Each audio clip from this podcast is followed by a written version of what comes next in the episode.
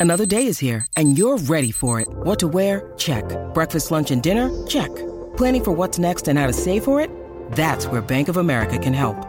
For your financial to-dos, Bank of America has experts ready to help get you closer to your goals. Get started at one of our local financial centers or 24-7 in our mobile banking app. Find a location near you at bankofamerica.com slash talk to us. What would you like the power to do?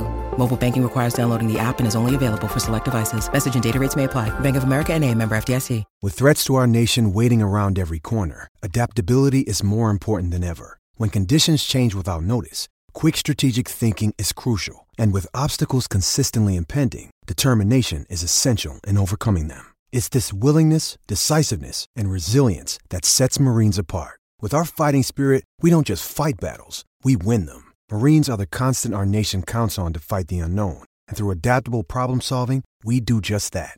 Learn more at marines.com. Hey everybody, let me talk to you here for a second. If you haven't heard about Anchor, it is the easiest way to make a podcast. Here, let me explain real quick. First off, it's free. That is the best word in the English language. Free. There's also a creation tool that allows you to record and edit your podcast right from your phone or computer.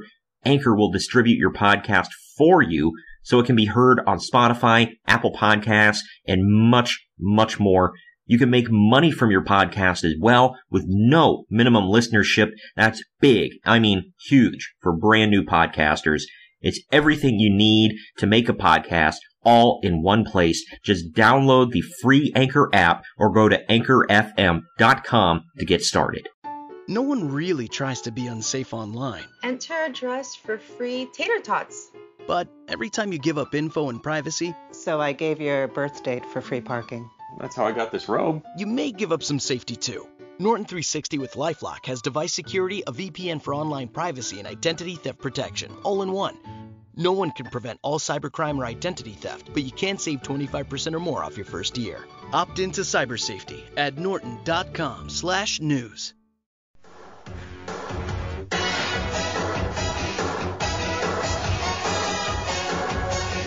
This is the main event.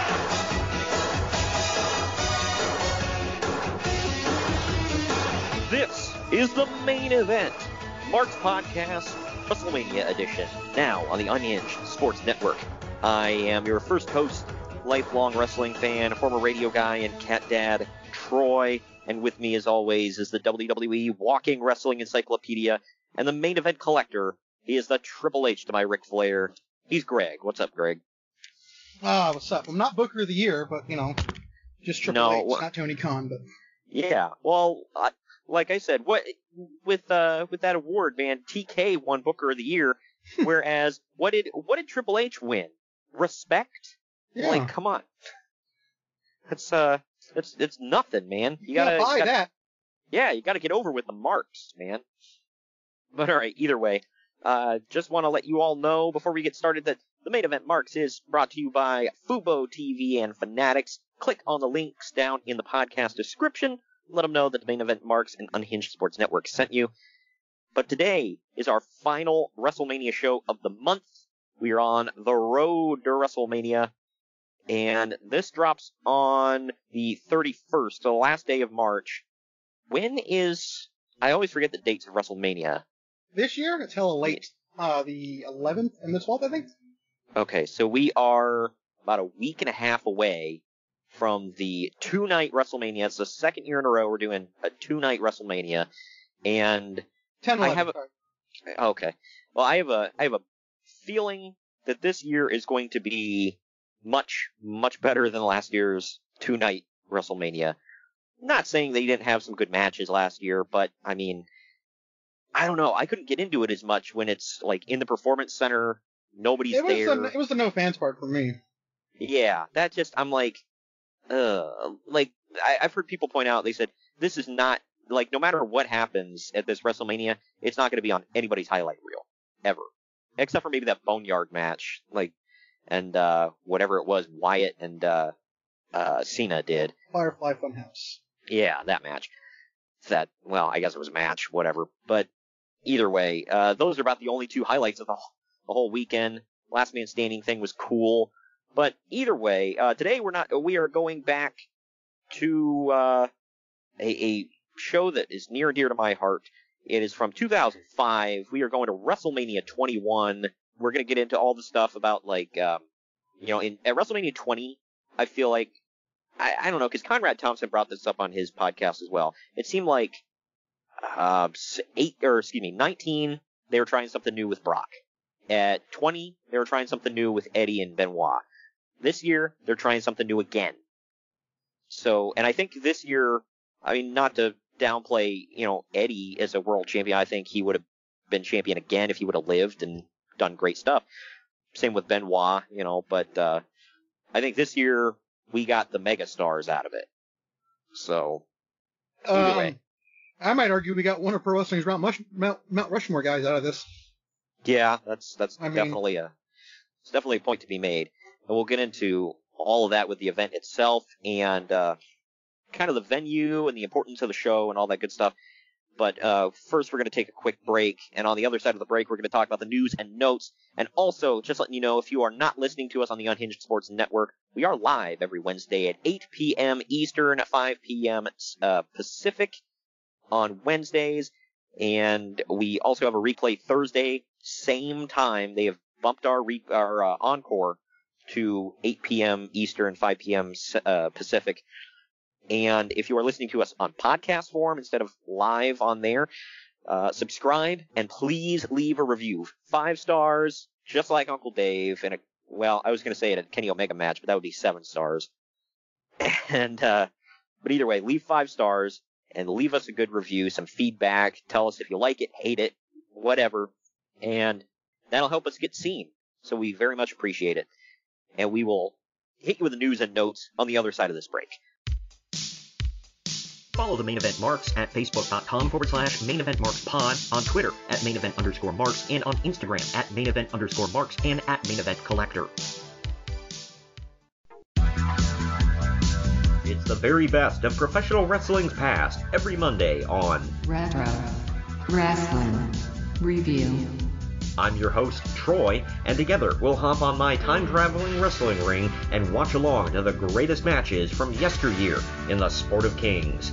as complex, as controversial, and as brilliant, really, as he is. On Triple R, we'll cover matches from across the world, including American territories, Canada, Mexico, and Japan. Fast action, lots more than that. You'll learn some things, find out about wrestlers and matches you never even knew about, and we'll have some laughs. Follow us on Twitter, Facebook, and Instagram at Retro Wrestling Pod. Retro Wrestling Review is available wherever you get podcasts, including YouTube, served up fresh every Monday morning. Unbelievable! The crowd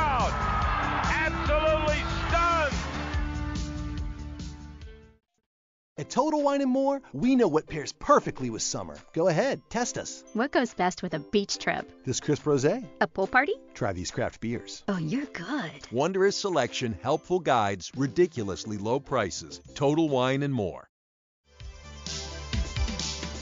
The main event marks are available wherever you get podcasts and on YouTube. Now back to the show. All right, we're back with the news and notes. I'll be honest with you, there's not a whole lot.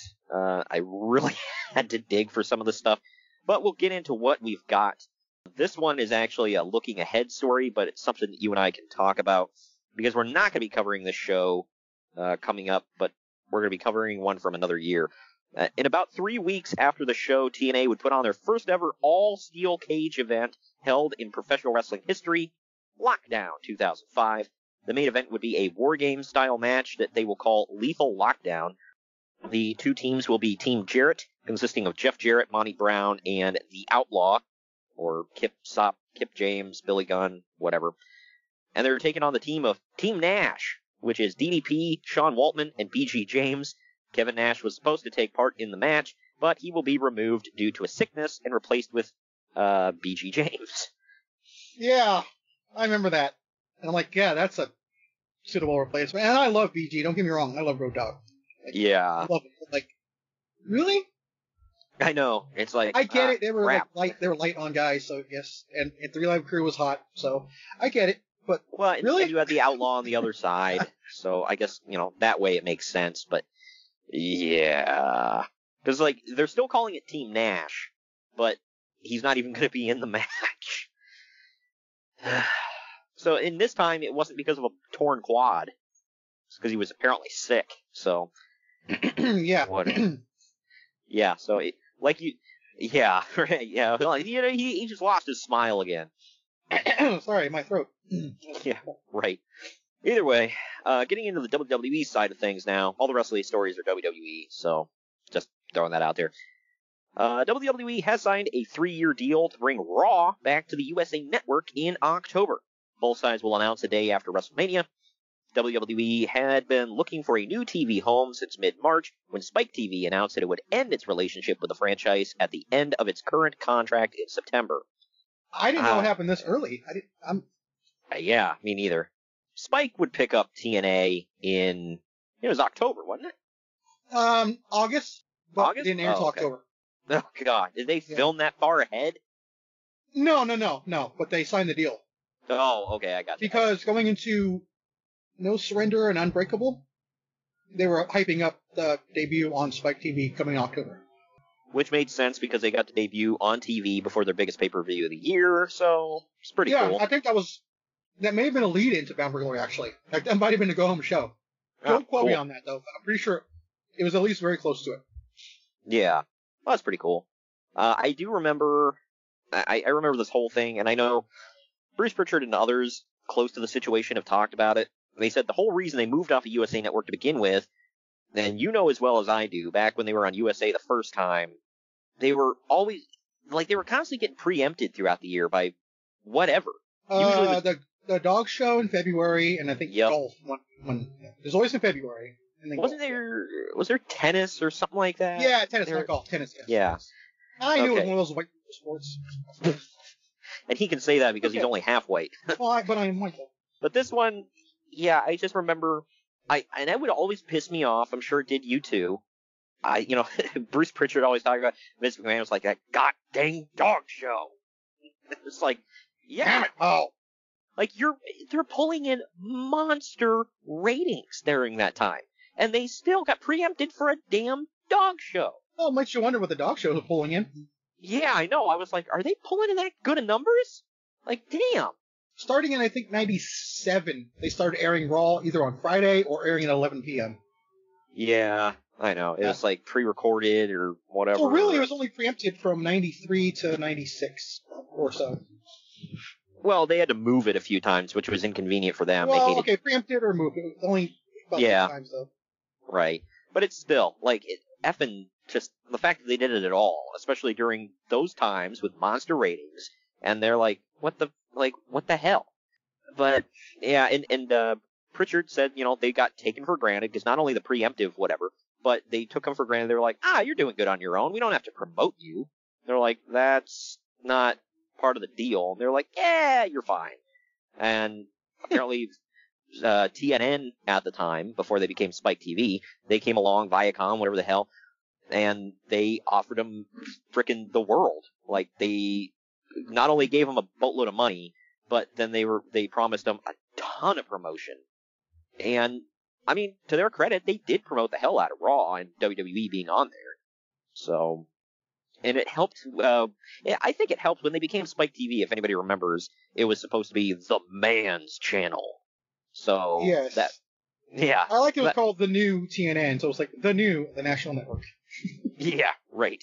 Yeah, it was the new TNN, and then it became Spike TV and the Man's Network. They got all the James Bond films. There for a while, they had the Star Wars films. And, you know, Well, don't like, forget one of the centerpieces with the UFC. yeah, that too. So they had UFC, WWE. So I mean, they they had some good programming there for a few years. I remember. I mean, my dad would frequently when he's channel surfing land on Spike and just be like, eh, whatever. They're showing a random James Bond film that I'll watch. You know, Or, stuff like or that. Rambo or something. Yeah, that too. so, but uh, and now during this time, USA had it was what five years, and uh, 2000, still, yeah, five years. yeah, so USA finally came back to the table. They're you know with their tail tucked between their legs. We're like, uh, we're sorry, we, you know, we, we're we're willing to offer you all of this and uh, you know more promotion, more money, more everything, and so they said yeah, and they have never been. They're going to give. Vince McMahon $200 million like he needs it. You made that reference the other week, by the way. What was that from? that's when they were taking. That's when they were. That's when uh, Na- uh I guess at the time was Nashville Network, so na- whatever. TNN was was taking Raw from USA. You know, they were giving him all that money, and Paul Heyman cut that promo, and they're gonna give Vince money like he needs it. right. Yeah. No. Give it. Give it to Heyman. He. Well, he definitely needed it. Either way. I'm gonna leave it alone. Well, he needed it, but hey, Mm. I will say this: ECW did not do well for itself. Whereas Paul Heyman, I'm pretty sure Brock Lesnar's paying him well, and, Yeah. and at ver- and at various times WWE paid him well. But anyway, uh, this next story is one that I was trying to look up for what what, what 2005 TNA podcast did we recently cover? Was it Victory? no, not Victory Road. That was 2004, Uh, Against All uh, Odds. Against all odds. The February That's right. Yeah. Yeah, I was looking it up for Go that back one. listen to by the way. yeah, it was. We got quite a few hits on that, so apparently you guys like to like to hear about classic TNA. Thank you. Uh, but anyway, this story I was looking it up for that, but I found out more details, so I figured I'd cover it here. And it's something near and dear to our heart because we buy all their damn merchandise. WWE Senior Vice President James Bell pleaded guilty to mail fraud for taking part in a kickback scheme when he received money under the table for giving certain companies licensing deals with the WWE, including THQ and Jakks Pacific. WWE is now challenging those deals, contending that they were signed under illegal terms. Bell faces five years in prison and $3.9 million in fines, plus he must return $1.9 million to the WWE. Wow. Who? That's a lot of money. Is that the the random lawsuit we were talking about? Uh, I think so. Yeah, there was, yeah, there was a lawsuit uh, about yeah involving Jakks Pacific. So this was the time because WWE they weren't necessarily suing THQ and and Jakks, but they were taking them to court because they said, well, the deals we have with you were signed with James Bell, who gave you these deals eh, because you were, you agreed to give them kickbacks.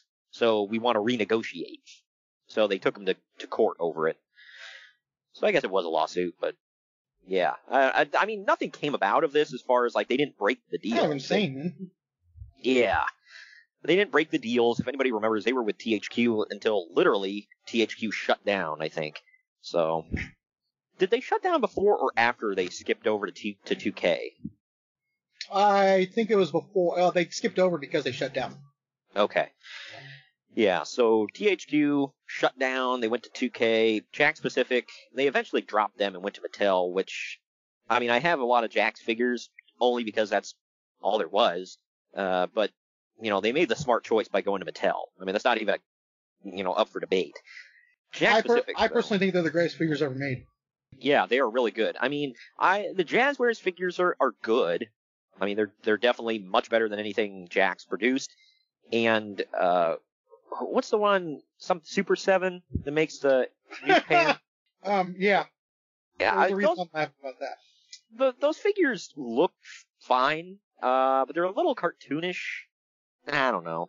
Why? What are, what are you laughing about? I told you we had delay recordings. I got a delivery. I just got my Okada. This Oh. thing, amazing. Nice. Okay, Yeah. well, maybe it looks better in person. I mean, it did look good in the pictures, but I was like, mm, some of it This this thing is just whoa. Yeah, I'm. I definitely want those at some point.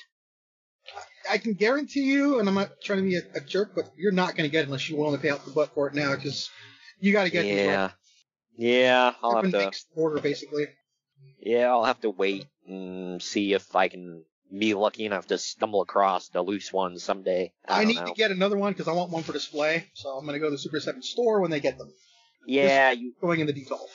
Yeah, you piece of crap. You got an actual Super Seven store out there. Like I, I don't even know. Is that There's the only place two. where they have one? No, there's one more in San Diego. Oh, okay. So all the way out there. Well, there's also F- one in Japan. Jeez. Oh, yeah, that's better. Whatever. Either way, uh, yeah, but Jakks Pacific ended up making TNA figures, but not until, was it 09, 2010? Uh, one, of- one of them years. I can't, when, did- when did Mattel start making, 2010 was their first year. okay, so I think Jakks started making the TNA figures at the same time. Uh, and I hate it. I, I will say they looked okay, but I hate Which it because they did, The TNA ones? yeah. I the- personally thought the TNA Jakks. This is my opinion, but I thought they looked a lot better scan wise than the WWE ones. Well, my problem with it was because they kept coming out with the uh the deluxe, aggre- like they called them like a deluxe aggression or whatever for WWE, but those big ass effing figures, and I hate yeah, the Samoa Joe one in particular. They all look the same. His head is huge. Yeah, I know. the size yeah, of a Super Bowl. You got one of those quarter machines. right.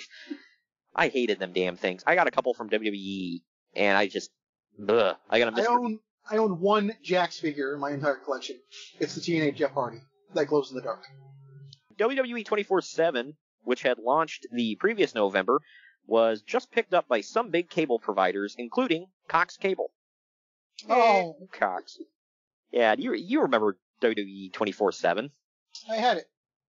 Yeah, I I never had it, but I was able to. Cause people kept uploading videos to to YouTube back in the day before big crackdowns. so I watched. I think I've seen every Legends Roundtable that they had on there.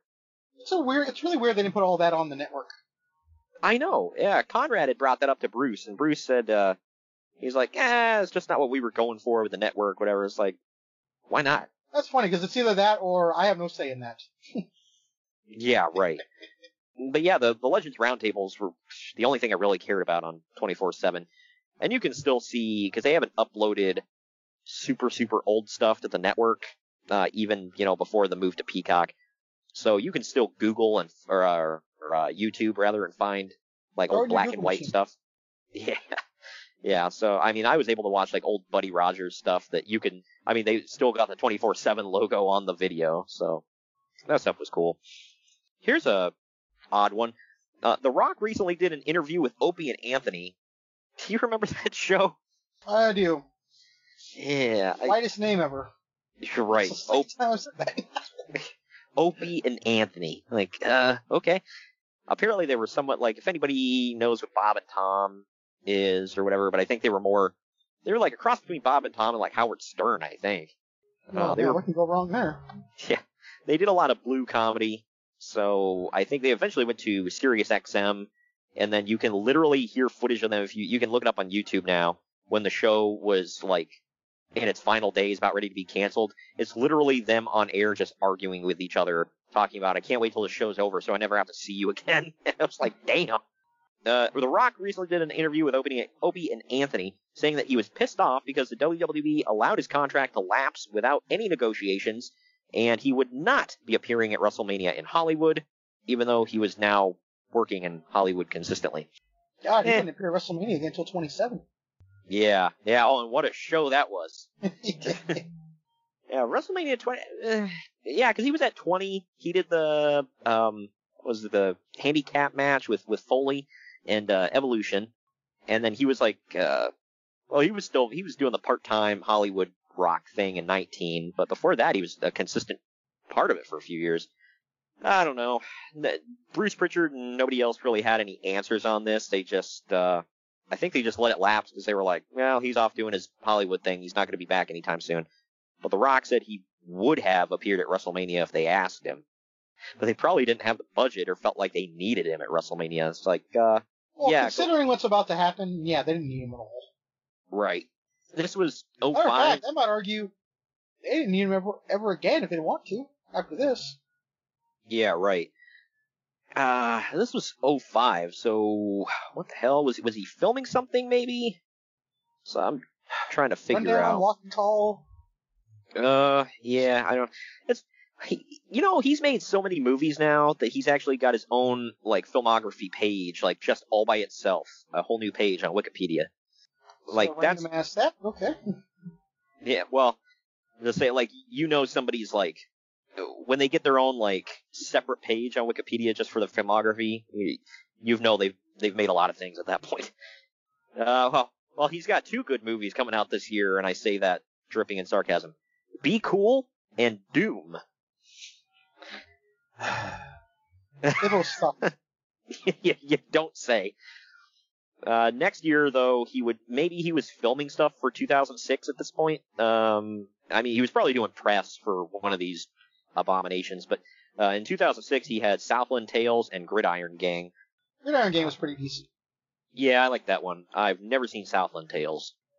I don't know if that was any good or not. Uh, hit us up on social media, I guess. Or Anyway. don't. It probably sucked. Uh, around this time, Matt Hardy, who was sitting at home injured, found out that his girlfriend Lita was cheating on him with Edge. he ended up airing the dirty laundry in an online blog post outing both Edge and Lita. Hardy was released on April 11th, with the company citing, quote, unprofessional conduct. Wow. I forgot that that happened around this time.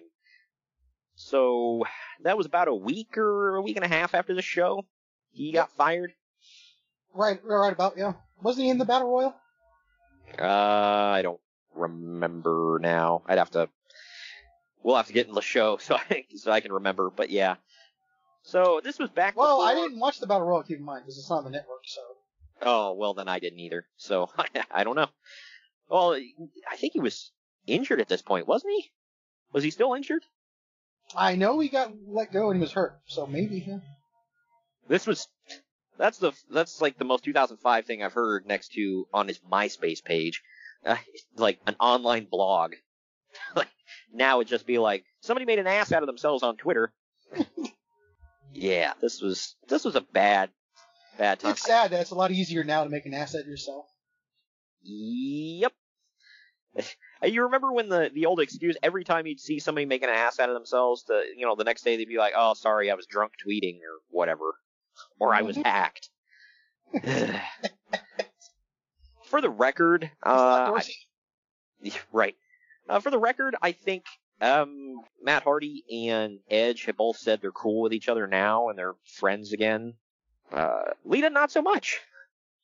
So yeah, she's the uh, the odd woman out here, and I, I just love that. That's her you for know, compliments. yeah, lucky you. The the funny thing there was like, um, well, it's not funny. It's this is just like what the hell. You remember that time that for some reason they made a a Twitter account for their little son, and somebody tagged Lita in a tweet to him, and then Reby Hardy Ah, yes. and then Reby Hardy was like, "Don't tag this hoe in my kid's Twitter or Just just like say Reby went all Reby. We got it. Yeah, yeah. Reby went all, uh, yeah, just crazy. Good grief. But anyway, last story here. This was. It's not funny. It's I don't know. He's he's The fact that okay. you started a couple of stories with that already is concerning. Well, it's like he's it's he's okay. He was okay. Just as an outside spectator, it's a little funny. Vince McMahon is currently confined to a wheelchair after tearing both of his quads at the 05 Royal Rumble. Yep. If anybody, I remember wa like I didn't watch it live, but I'd seen footage and I was like, he slid into the ring and now he's sitting on his ass, like he won't get up. What's what's going on? And Bruce It's Pritchard just talked crazy, by the way. He just real quick. He tears both his quads, and Yeah. a year from this point right here, he's in a match at WrestleMania. So it's the same. I know. Yeah. What's your excuse, Nash? I kid, but yeah, this uh, it was not funny to know that he was in so much pain. I don't like to laugh at somebody's misfortune, but uh, Bruce Pritchard talked about he tore the one quad and then he refused help because he wanted to, to tough it out in the back, and he tears his other effing quad. It's like something in a horrible comedy. I know. Well, because he's like, he's telling me, he's like, get away from me, damn it, I got it. And then he's walking around, and then you just hear, ah, ah! Damn it, pal. God dang it, pal, the other one tore.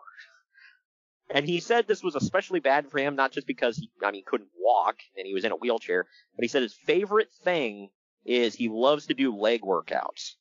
And obviously he couldn't. So he said it really sucked for him. Never skip leg day, dude. Yeah, right. Anyway, that's the, the last story I got. Uh, anything you wanted to add before we get into the event? Yeah, this event's amazing. Not to get ahead. Yeah. Well, we'll talk about it on the other side of this break. But real quick, if you are not listening to us on the Unhinged Sports Network, definitely tune in Wednesdays and Thursdays at 8 p.m. Eastern, 5 p.m. Pacific. We air Thank on un- unhingedsn.airtime.pro or unhingedsn.com.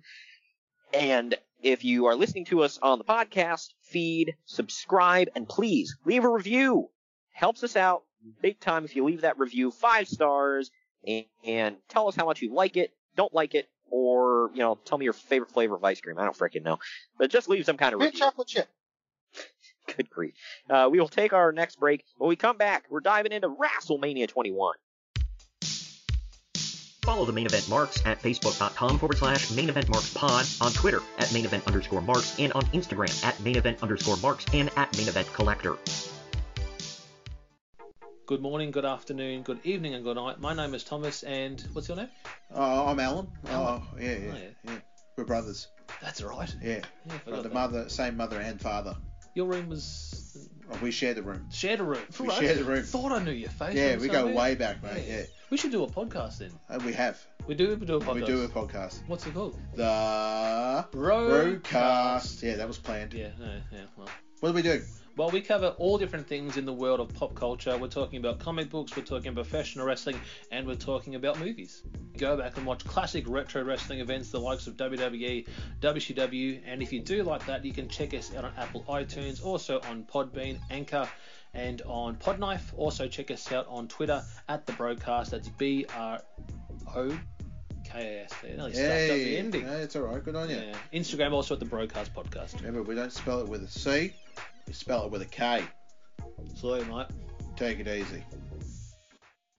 Check out my summer pics. Here I'm at Total Wine for rosés and Zinfandels. Cool. Here's my boyfriend picking craft beers. Does he work there? Oh, he's more than a summer fling. Wondrous selection, helpful guides, ridiculously low prices, total wine and more. Summer vacation, here we come. Yep, I packed the craft beers I got at Total Wine. Did you remember a bathing suit? No, but I did pack a bunch of summer wines. Whites, rosés, Zinfandels. Wondrous selection, helpful guides, ridiculously low prices, total wine and more.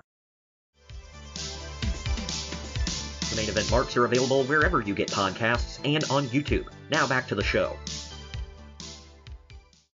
All right, we are back. And It is time to dive into WrestleMania 21. Took place April 3rd, 2005. The tagline was WrestleMania Goes Hollywood. The theme songs were Big Time by Soundtrack of Our Lives and Behind Those Eyes by Three Doors Down. They would use a better big time next year. Yeah, I, I love Peter Gabriel. This one sucked. Like, who picked these songs, man? This one, man, the whole thing sucked. The whole thing sucked. Behind Those Eyes was okay, but it's not a song that's gonna make me be like, well, F no, yeah. hold on. That wasn't uh really a theme. That was just the uh, closing package theme. So they Oh, don't tell you that part. Yeah. It's also edited out of the network too. I noticed that because I was watching the the the god dang it that closing package, and uh, I was like, this is a random production theme. This sucks. Yeah, it's actually the production theme they use for the DVD menus of WrestleMania 21. I still have that on DVD, and Oh wow. which I just remembered I could have watched on that. Damn it. Oh. Well, do they? I forget on the network. Do they for 20? Do they edit out the themes for WrestleMania 20? Because those were some of my favorites. Not the Drowning Pool one, but the Godsmack one for the the recap. Oh, okay. Yeah, I love that one. Uh, the venue, by the way, is the Staples Center in Los Angeles, California. Ooh. uh, for those of you that don't know the uh, just a little bit about the Staples Center, they are home to the Kings, the Lakers, the Clippers, and and the Sparks. The Sparks I'm are gonna leave the that one alone because I don't watch it and I don't want anyone to give me any hate. Sorry, I just don't watch WNBA. Uh, yeah. Well, well But I the mean, Kings and Lakers can piss off. Cool. well, getting into the attendance uh, for this event here, they had 20,193 uh, for wrestling. The total attendance they could squeeze in there was 21,000 for boxing and wrestling. So, So obviously, was it really, according to Uncle Dave? yeah, I know this. You know, uh, Jr. craps on him for that too. Because I can't remember what what uh, event. I thought it was just Bruce, but I can't remember what event it was. They were covering on Jr's podcast, and uh, Conrad said the attendance. He's like, but uh, you know, Meltzer disputes that, and Jr. goes, of course he does. uh, I love that. I like how Heating Meltzer brings everybody together. Right. I think uh, JR is a little bit more diplomatic about it, but still, they were close to a sellout, close enough. But it's still like you look at the the attendance of twenty thousand one hundred ninety three for today's standard. Well, I mean, pre-COVID, that was a small WrestleMania crowd. This is the second to last one not in a stadium. Yeah. Well, that was that was um another thing. So you think 18 or uh yeah, 18 was in the Sky Dome. Mm-hmm. So that was a that was a that was a stadium. 16, 17, Uh, 18. eight, oh no, that's not 16, sorry. 17, 18, 19 were all in stadiums. Yeah, and then uh, 20, nine, well, nine, 21, 22 was not. yeah. So I think the reason they came here was just because it was.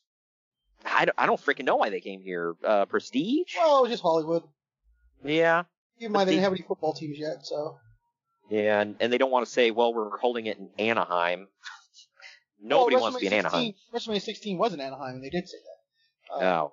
But How WrestleMania dare they. 39 will not be in LA, contrary to popular belief. It's in Inglewood, so. Yeah. Which is like right outside. Just like WrestleMania 31 was not in San Francisco, it was in Santa Clara, but they'll tell you Silicon Valley or the Bay Area because nobody's gonna say Santa Clara. Yeah, it's, uh, it's the yeah, it's the San Francisco metro area. There you go. and again, one more- one more WrestleMania 29 and 35. They were in the New York metropolitan area. Quote, Right. Yeah, well, same thing. They they tried saying that about WrestleMania 11 when they were in Connecticut. They were like, Yeah. well, it's right down the road from New York, so we're technically in the New York area. It's like, are you though? But anyway, this is what I don't get this stat because it said attendance was 20,000, but they said 134,193 people from 37 countries, 50 states. I don't get that. Like that doesn't make any sense to me. Like that that number is bigger than the attendance number. someone So- probably accidentally put a comma or too many numbers. Not like I looked this up and like multiple sources have the same number, and I'm like, what? Are we And- sure that's not just viewing audience? They said this they put this under attendance, but uh, this has got to be including. I I don't I don't know I, I don't know what that number is unless they had like I a feel like theater open. I feel like it wasn't until WrestleMania 26 where people started flocking to cities for it. Apparently apparently they did have like a a, a big fly-in crowd for this one because it was in L.A. So I, I don't know. Maybe like I said, maybe they had a theater open. I I don't know. I but they said they grossed more than 7.1 million dollars in ticket sales, making it the highest-grossing WWE event ever at the Staples Center. Well, hell yeah, dude. They had Akebono and the Big Show on the card. Well, yeah, that's the Japanese fly-in audience right there. By the way, I think Akebono, he lives in Japan, but I think he's of Hawaiian descent. I wanted to, I want to say, so he's not technically Japanese. Either way, uh, the pay per K is about Japanese wrestlers, bro. uh, pay per view buy rate one mil. Yeah, real quote from Vince Russo.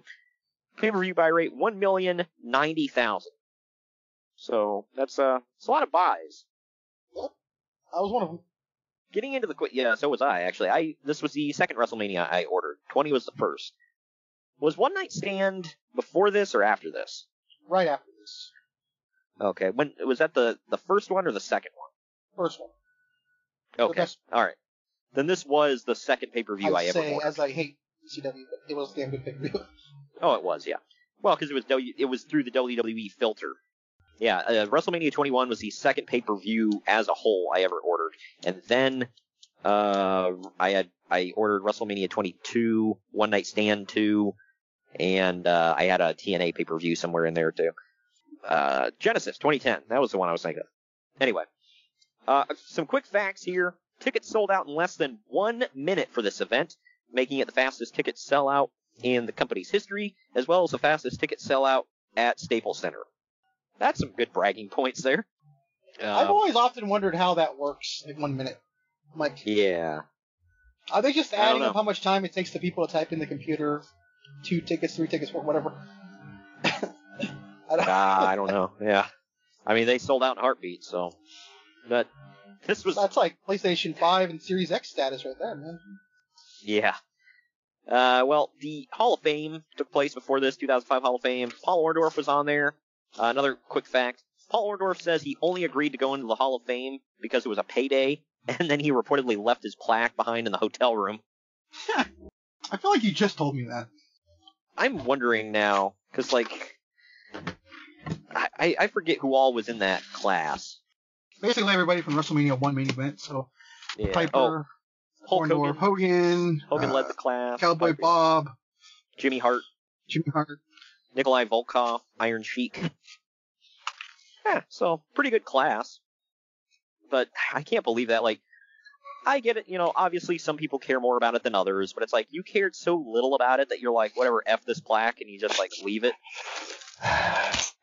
Yeah, It's like at, e- at least Kind pawn of it a- for some extra cash. kind of a dick move, yeah, to me. But Yeah. Well, it's like if he really cared that much about the payday, it's like you know there's a bunch of marks that would pay oodles of cash for that plaque, right? Put it on eBay. I'm just like, oh, you know what I want? The Paul Orndorff Hall of Fame plaque. right. Well, there's one really large podcaster down in Alabama that would have paid for it. So. Hey, roll tide. uh, last. I'm surprised he uh, doesn't own it now. I think about it. He owns some really weird stuff. Yes, yes, he does. He's still after Tony Schiavone about finding the six-man tag belts for him. Schiavone keeps saying they're lost somewhere in the attic. Whereas Giovanni's son argues and says, "We don't have the effing belts. Quit asking." Probably just saying that shut him up. yeah, right. Uh, but uh, last quick fact here: this is the only WrestleMania in history to not feature a tag team match. Yeah, weird. I, I didn't think about that until after I was done with the show, and then I was like, "Wait, there was no tag match." And one set of the tag champs wrestled them in the opening match. Yeah, that's crazy. But anyway, we open up We with say uh, cray cray here. Good lord. We we open up WrestleMania with Lillian Garcia singing "America the Beautiful." We go before we go into a montage of the WrestleMania movie parodies, which were awesome. All right, I'm just gonna say it. I want to mention something real quick. And, Yeah. you know, Lillian's obviously got a good voice. I'm not knocking it, but you're in Hollywood and you can't get another star. You have to use an in-house person to do it. Again, nothing wrong with her doing that. It's just weird to me. Like, of all the ones, this is the one they have her do. In Hollywood. Yeah, I know. Well, it's a step up from Mean Gene Okerlund. yeah, right. No, no offense to Mean Gene, but having him sing, did he sung the national anthem, right? Right. Before Okay. they did America the Beautiful. They started America the Beautiful the right way with Ray Charles, so they, Yeah. Well, I, I But- think didn't didn't he have to fill in because they tried to get Phil Collins and he backed out or something? he did back out, yeah. Okay. That's, I heard that on Pritchard's podcast, I believe. Let's get the British guy to sing the national anthem of America. Like, Uh, okay. WrestleMania 20s was weird. It was the Harlem Boys Choir, which, you know, okay, because they're in New York, but still, it was random. Yeah, I, th- I mean, I thought it was kind of cool. It was a nice.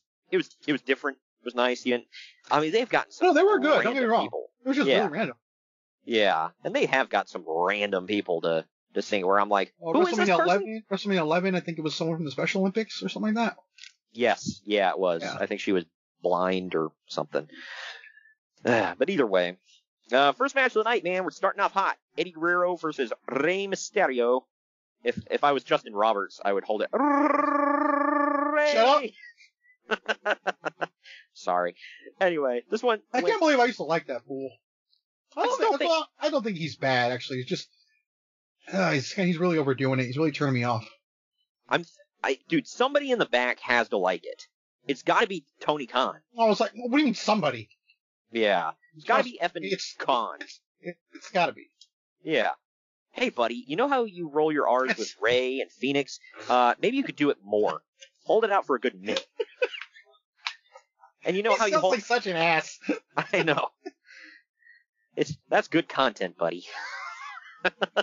Oh my god. That's his. That's his. Uh, that's good crap, pal. Anyway, it's uh Eddie Looks Guerrero. like the PC version of, of, of GD. Well, yeah. Gold darn it, that's good stuff, pal. or, no, gold darn, that's good stuff, buddy. That's good Oh, content, buddy. oh god, how many lockers did you sleep in in school, in high school? Oh man. wow. My daddy will come after you. Anyway, uh, Eddie Guerrero versus Rey Mysterio went just over 12 and a half minutes. This is the first time in WrestleMania history that two tag team champions faced each other. So there's a nice factoid for you. Uh, Rey ends Yeah, up with. they were uh, really trying to push that this current year right now. They were trying to be like, oh, Bianca and, and uh, Sasha would be the second ones to do it if they won the tag titles. I thought I thought when John Cena and uh, Shawn Michaels faced off, I thought they were tag champs. Yeah, I mean, that's that's what I meant. Yeah, they were because they were Oh, going to be the second champs tag champs wrestling for a singles title. That's right. Okay, but th- yeah, No, okay. still in the same category as this though. Whatever. yeah. Well, anyway, uh, Those Reyes, those ESPN stats that, why are you bringing this up? they always do that, and it's always Michael Cole, and always makes me hate him more. Uh, Rey ends up winning with a tilt-a-whirl hurricanrana into a pin. Uncle Dave gave it three and a four star. I gave it three and a half stars because it was really good, but I have seen better out of these guys. What say you? I gave it three only because I know what's coming, which is way better. Uh, uh, that that ladder match for custody of a child? No, they have a couple more matches before that actually. Yeah, I know. That that that one just. Oh man, I I liked um That child It's currently on Monday Night Raw competing now. It's just right. Yeah, I, I I liked Conrad's saying about that where he was like, can you imagine like uh you know that holding up in court where like the uh the the judge is about to rule and he was like, well, uh, and, and Eddie's like, well, I I won custody of of the child. And he's like, wait, what? And he was like, well, we we had a ladder match for custody of Dominic and and I won. And he's like, well, hot damn, that, that solves it then. Court uh, court adjourned. Boom. holy shit. oh my god. I mean, Oh my god. Good lord, I could just I could see I- Eddie walking up to the judge with like his Scarface suit on. right. And then Rey's got a mask on open court. Yeah. Oh my god, I'm really overthinking this now, sorry. That's just the best scene ever. anyway, uh, up next in the back, If somebody can make like a courtroom sketch of this, man, I'd pay for it.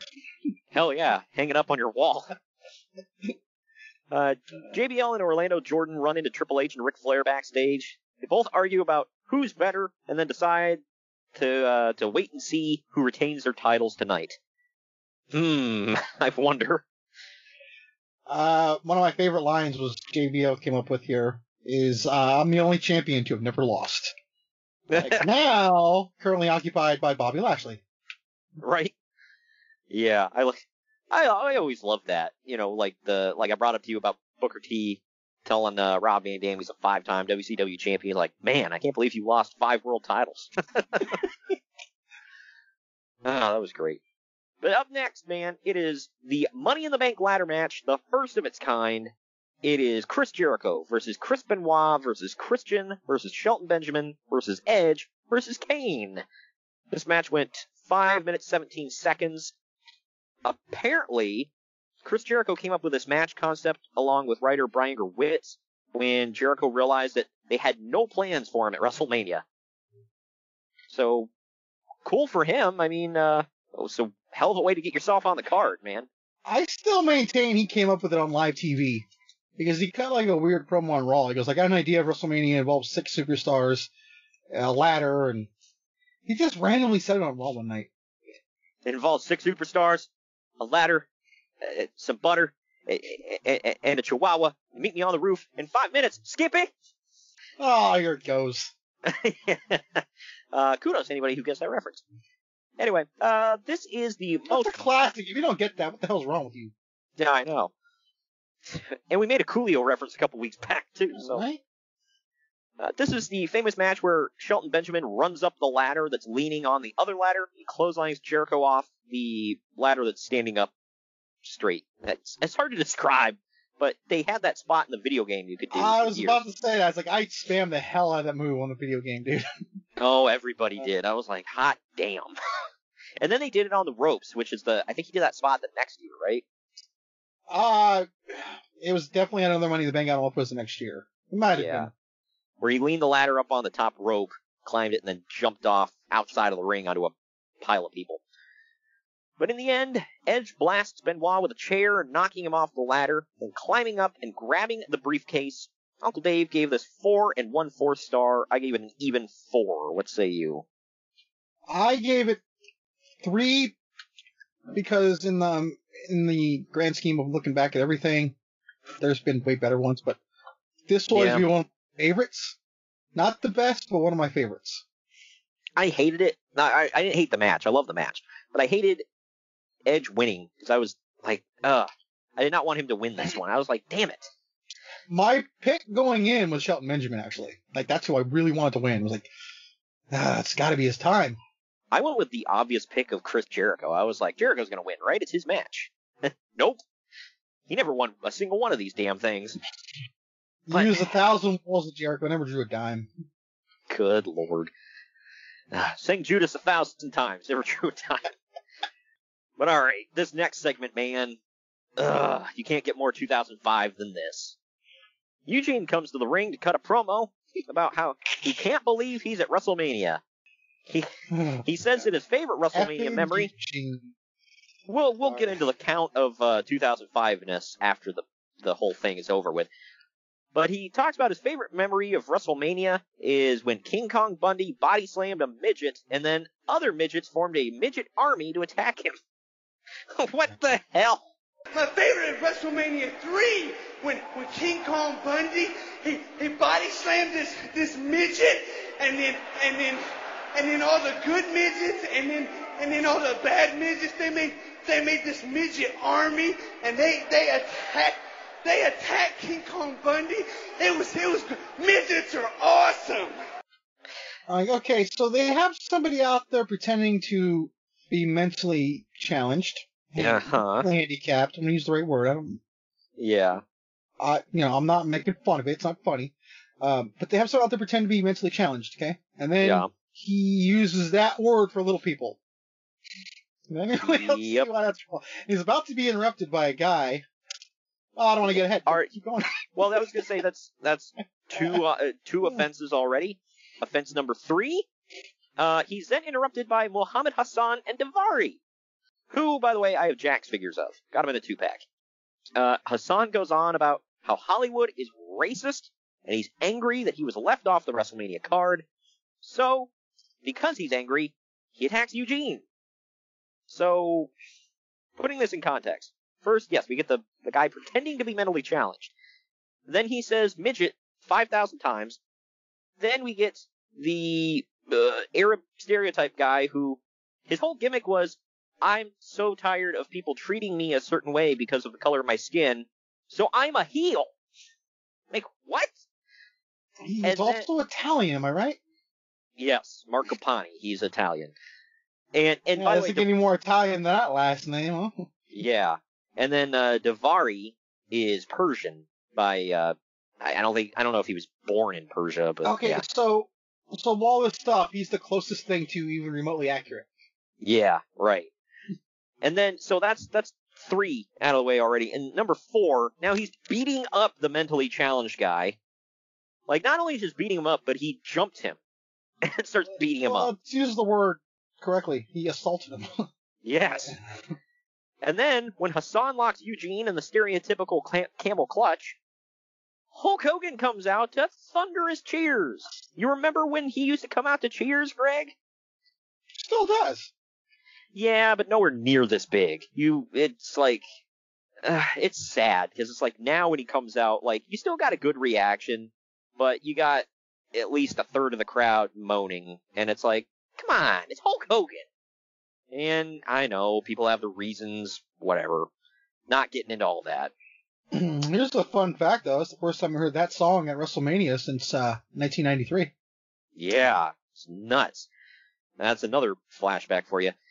Uh, but Hogan then cleans house, throwing both um, Hassan and Daivari out of the ring before posing for five minutes because Hulk must pose, pal. Wasn't so important here, but I like how they're like, "Hey Eugene, piss off. Uh, Hogan's got to pose." I was more than okay with that because I thought the whole thing was stupid with him. Oh yeah, I was just like, why? I, uh, why is this? I, they wanted to give Hogan a WrestleMania moment, whatever. But, ugh. all right. Well, up next we get to one of the matches I was looking most forward to on this night. It was Randy Orton versus The Undertaker. Went 14 minutes 14 seconds. Undertaker shoved Orton out of an RKO, and he bumps the referee. Now Cowboy Bob runs in with his cast on his hand, and he blasts the Undertaker in the head. But this only gets Randy a near fall. After Undertaker finally kicks out of an RKO, Orton goes for a tombstone for some reason.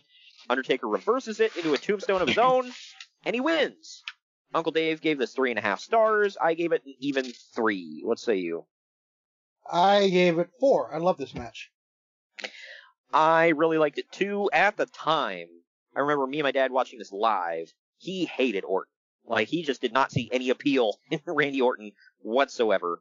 At the time, I was on the fence about him, but I was both of us were like, "Oh my gosh, is he going to end the streak? This little snot nosed I, punk." I thought he did with that choke slam into RKO. I thought. That I was- yeah. When he hit that, like every muscle in my body tensed up. And I was sitting on the edge of the couch. I'm like, "No, no, don't let this be it." He kicked out. I'm like, "Oh, yeah." I I I know that uh, hindsight, obviously 2020, one of my favorite Bischoffisms. Uh, wouldn't this have been better than Brock though? Tell me, it wouldn't. Uh, yeah, probably. I mean, well, the match was much better. I'll say that. Uh, I'm not. I can't judge that because Undertaker was like legit, pretty much dead in that match. Yeah. So I mean, gotta gotta that that accounts for something. He looked But, sickly yeah. going into the match. he Yeah, just like he he looked horrible. But yeah, so this this was a really good match. It was as far as emotions go, it was like I, it had me at the top of like emotion for this one. I was like, man, because I huge Undertaker mark at the time. I did not like Orton, so I mean I'm still not a huge Orton fan, but I you know I he's fine. This I just, think our uh, lady listeners will agree. Good lord. Uh, well, Alexa Bliss agrees. With that pin at Fastlane, I mean, she definitely agrees. That was Edge one night stand uh ish. Good, good lord. Yeah, Boy Scouts could have camped under it. Anyway. we now get a build-up package for Trish Stratus versus Christy Hemme that shows Trish acting jealous of Christy for getting popular off of her Playboy magazine. I mean, if that was the whole problem, I mean, uh, I'd have been fine with Trish doing Playboy. Right. I, I think, I think we're in agreement there. anyway, um, That's, I don't want to keep it too pervy on here, but okay. well, speaking of things that would never that flew in 2005, it would never go over today. Uh, Trish takes her out and spray paints "slut" on her back. Yeah. Lita then trains Christy to take on Trish because them redheads got to stick together. So Trish I still. Uh, uh, I'll tell you after. But Trish accepts the title match against Christy for WrestleMania. So here we go. Is Trish Stratus defending the women's title against Christy Hemme with Lita in her corner. This went just over four minutes. Uh, they make it seem like Christy might actually pull this one out a few times. They tried, God bless them. But Trish finish, finishes her off with a chick kick. Uncle Dave gave this a dud. I gave it one star. What say you? I gave it one, I, I really believe this was supposed to be Trish and Lita. But I think this is when Lita was hurt, right? Yeah, I think so. Wasn't wasn't that when she messed up her neck? I think so. Yeah. Yeah, 'cause this match. No, it wasn't her neck this time. That was that was the year before. Oh, okay. Yeah, this one just. Uh, I don't know. You could tell. It's like they threw Christy in there. They were trying to build her up because of the Playboy thing, and yeah, she was not a wrestler, and it showed. Dude, she won the Diva Search. Yeah, that Diva Search was so effing useless, just completely useless. I was at the one where Maria got eliminated. Wow. Yeah, and then she went on to have a bigger career out of, than most of the women in that thing. I, I noticed that thing is kind of like American Idol. Like the winner, like sometimes goes on to do something, but you know they'll different record companies will cherry pick like good contestants out of there and make them stars. Kind of like the Miz with Tough Enough. Right? yeah. you know who won that tough enough was Daniel F. and Puder. Where is he now, Greg? I have no clue.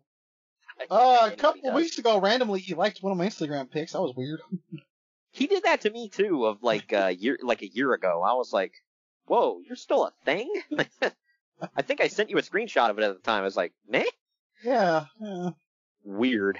But anyway, uh, the build up to Kurt Angle versus Shawn Michaels is the famous one where Kurt gets mad at Shawn for eliminating him from the Royal Rumble, so he brings back Marty Jannetty just to beat him up, and he brings back Sensational Sherri to so he can sing "Sexy Kurt," and then he locks her in the ankle lock.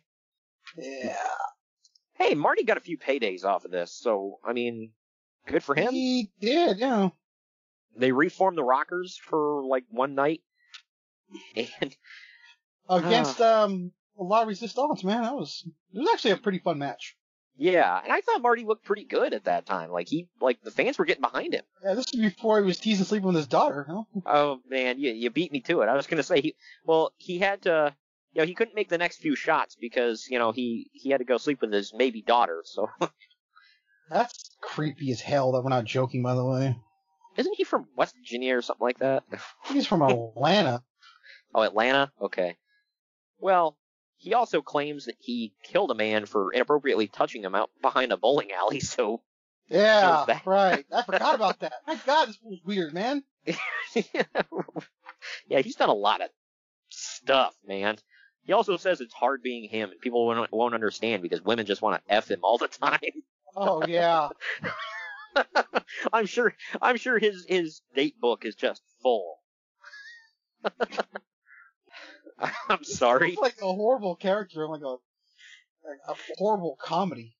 I like uh, my favorite part about the daughter thing was like he was asking advice online. He's like, she might be my daughter. I don't know. We're waiting on the DNA test. He's like, but she's really hot. Should I still F her? And it's like, no. You ever seen? You, you, you, you, did you used to watch Rules of Engagement when it was on there? Yeah. It's a story with Russell, uh, David Spade's character. Oh He goes, you know when you, you know when you joke that girl is old enough, I'm old enough to be that girl's father. Well, yeah, she might actually be my daughter. I had one night stand with her mother. And he's like, "Are you gonna?" He's like, "Are you gonna tell her?" No, I'm not gonna tell her because I don't want to ruin any chance of having sex with her. She's not my daughter. What the hell? Oh man. so yeah, just take you all the way back to that. Why is that always David Spade? Isn't Joe Dirt that is like the one girl he was sleeping with? They thought it was his sister. Good Oh, grief. Anyway, man. getting away from incest and getting into this. Uh, That's a new one for us, by the way. We usually talk about like rape and murder at the in, the- in the news. So yeah, this is yeah. Now we're going into possible incest, but not incest. You know, just like teased. Anyway, Kurt, God dang it, Kurt Angle versus Shawn Michaels, 27 minutes 25 seconds is the runtime here. This is the debut of Shawn Michaels' chap pants that he would wear throughout the rest of his career. I forgot about that. I'm glad they weren't assholes, huh? No, I know, right? This, uh, I, I- don't know if you had the same reaction I did because, like, he, he, he makes his entrance. I'm like, oh, that's cool, you know, cool chaps, whatever. And then they start the match, I'm like, wait a minute, he's gonna wrestle in his chaps? Like, what's going on? I thought nothing of it actually at the time. Yeah, because I was like, I was waiting because he always, you know, that was his routine. He would zip off the chaps, you know, whatever. Because uh, he always had cool looking tights, so I was like, and at WrestleMania, I'm always like, oh, what, you know, what new attire are they going to be wearing? And uh, I'm like, he's wearing pants now. Like, okay. People probably had like a similar reaction when Rey Mysterio stopped wearing the tights and went to the baggy pants, but anyway, uh, in the end, just when Kurt Angle seemed knocked out, he springs back to life and he grabs Shawn Michaels' foot, grapevining the ankle lock. Shawn fights it for a good two minutes before he finally taps out. Uncle Dave, for some reason, gave this four and three quarters of a star. I gave it five stars. What say you? How do you? What's taking away the quarter? I know. It's like, what held you back? You're like, well, it was almost five, but something took away a quarter This of a star here. Like, what? This is the easiest five stars I'll ever give. It's like, I was just- it? Are, are you taking away a quarter of a star because the, the the announce table didn't break like it should have? Like, what? Like that's not their fault. I think that added to it actually. So screw him. Yeah, it added to the danger. Like, Like I, I said, man, this is if you got to think about how many stars to give this, stop watching wrestling right now. yeah, this, this, is was close to perfect as you can get. yeah effing amazing. Two of the greatest to ever do it. Just effing amazing. This was the first time they ever tied up. Just amazing. And a, couple notes about this. Kurt Angle covered this on his podcast uh, recently, his new one with Conrad. Um, I guess you you remember? I don't know if you remember that one of one of the springboards that Michaels did, where it looked like he kneed Kurt right in the face. Um, I guess he did actually knee him right in the freaking face. That's why he was like down selling for a while because he was legit hurt. So he wasn't selling anything. Yeah, right. And then uh, the another thing, just aside, speaking of attires, he said um, he gets the same woman to do his his uh, singlets for him all the time. And I, I mean, I don't know about anymore, but when he was in WWE, and um, Conrad was asking, he's like, "Well, do you give like a lot of direction to her?" She, he was like, "Nah, just kind of." He was like, "She was really good about it." I, I would just go up and just like, "Yeah, I want a lot of blue, um, a little gold, and you know what I want." And she's like, "Yep, got it." And then he would see it, you know, the finished product that she came up with all on her own. He's like, "Wow, it's effing perfect." I, I liked his attires during this time because this was right before. I think he this one he wore here. I think he wore a similar one, but instead of blue, it was black. Yeah. Yeah, you wear it like uh, on ECW, I believe. Yeah, I I like that. When he switched to black, it kind of threw me off. I was like, oh, that's new, but it's pretty cool. But now, I dude, I forgot about this. But let's get into it. The bagpipes play, and the brand new WWE Hall of Famer Rowdy Roddy Piper comes to the ring for Piper's Pit. Always down for seeing Roddy. Although, if you are now subscribed to Peacock, you will not see Roddy Piper at WrestleMania 6. So just putting that out there. Uh, that was edited off the network because it is, quote, controversial. Like, no kidding. My only defense of that is that match sucked anyway, so you're not missing anything. But Yeah. But I'm sure you can still find the match in its entirety somewhere on the internet. Just saying. But anyway, uh, Roddy Piper says, if you want to, yeah, if you re- if you really need to see that. But Piper says he. if you by the way, if you need to see this, again, stop watching wrestling. uh, I hate Piper saying that about two people who are deceased. By the way, I mean, that sucked. Good. Yeah, well, I, I never saw anything from Bad News Brown in the WWE where I was like, holy crap, I need to see that again. No offense, but seriously. Uh, Piper says that he asked about who's the meanest, toughest man in the WWE, and the people keep telling him it's Stone Cold Steve Austin. He says that's BS, and he calls Austin out. He really says it, by the way. Yeah, he does. they bleep him out on pay per view. Uh, he starts the interview by saying, So, you're the rebel, huh? Welcome to Piper's Pit. And he just slaps him right across the face. He slaps the piss out of him, dude. yeah, he does. that was not a working slap. No, that was that was a shooting slap right there. And then Austin says, "Thanks for having me, you little son of a bitch." And then he just cracks him right across the face. I'm like, damn. It looked like he knocked Piper loopy. I mean, loopier, you know, but Wow, I didn't say it. no offense. I mean, come on, he said some crazy stuff. I mean, you and I both talked about it. It's like some of the stuff Piper said. We were like, what the F are you even saying at this point? He cut a promo at WrestleMania about Bret Hart's mom not giving him enough baloney. that, that was good stuff, man. Come on. Oh yeah, that's the stuff promo uh, classes are showing all the time. You want to get Yeah. over? I want to see something like this. Well, that's stuff that'll win you awards on Facebook, man. Oh, good God! You should be slapped that. Oh, man. Anyway, speaking of slaps, uh, Piper seems pretty annoyed by the crowd chanting "What" at him. I don't think he knows what the hell's going on. Uh, but- product. yeah, right. Uh, Piper and Austin have a pissing contest for a while until, of all people, Carlito comes out and he insults them. At the time, I remember kind of marking for this because I kind of like Carlito. Uh, I was starting to come around to Carlito. When he got drafted to Raw is when I started really, I was like, okay, I, I, I like him. But Austin tells him, I, I have a Jakks figure of him, by the way. Gotta throw that out there. I don't think Uh, they ever made a metallic one, actually. I don't know. Yeah, they they did a when when they first came out with with toys, they made the combo of him and Primo where they were wearing the pants. You remember? Ah, the first undisputed tag champs, right? Yeah, I wanted those figures, but I I think I only saw them one time and I didn't have the money for them at the time. Anyway, uh, Austin tells him to get his little nappy head in the ring. Again, stuff that wouldn't fly today. And uh, Piper asks Carlito who in the hell he is, and asks if, or, and and uh, says that he looks like Alfalfa. yeah, that's a that's a dated freaking joke. Piper steals Carlito's apple. Alfalfa. right. Piper steals Carlito's apple, chews it up, and he spits it in his face before Carlito jumps him, beating him up. Austin laughs at all this for a second before ripping Carlito up and beating the crap out of him. Piper pokes Carlito in the eyes, and Austin stuns him before having a beer bash with Piper. Piper's acting a bit drunk. I refuse to believe that a Scotsman got drunk that damn fast. Yeah. I'm part Scottish, so I can say that, alright? But anyway, before Austin finally gives him a stunner and then leaves, taking a few beers for the road and dropping at least half of them. I, I, I love the, the combination between him and the guy that throws him beer, by the way.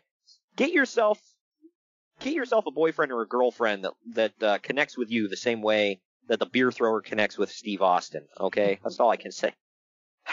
but now we go to this. One of our faithful listeners has fond memories of this.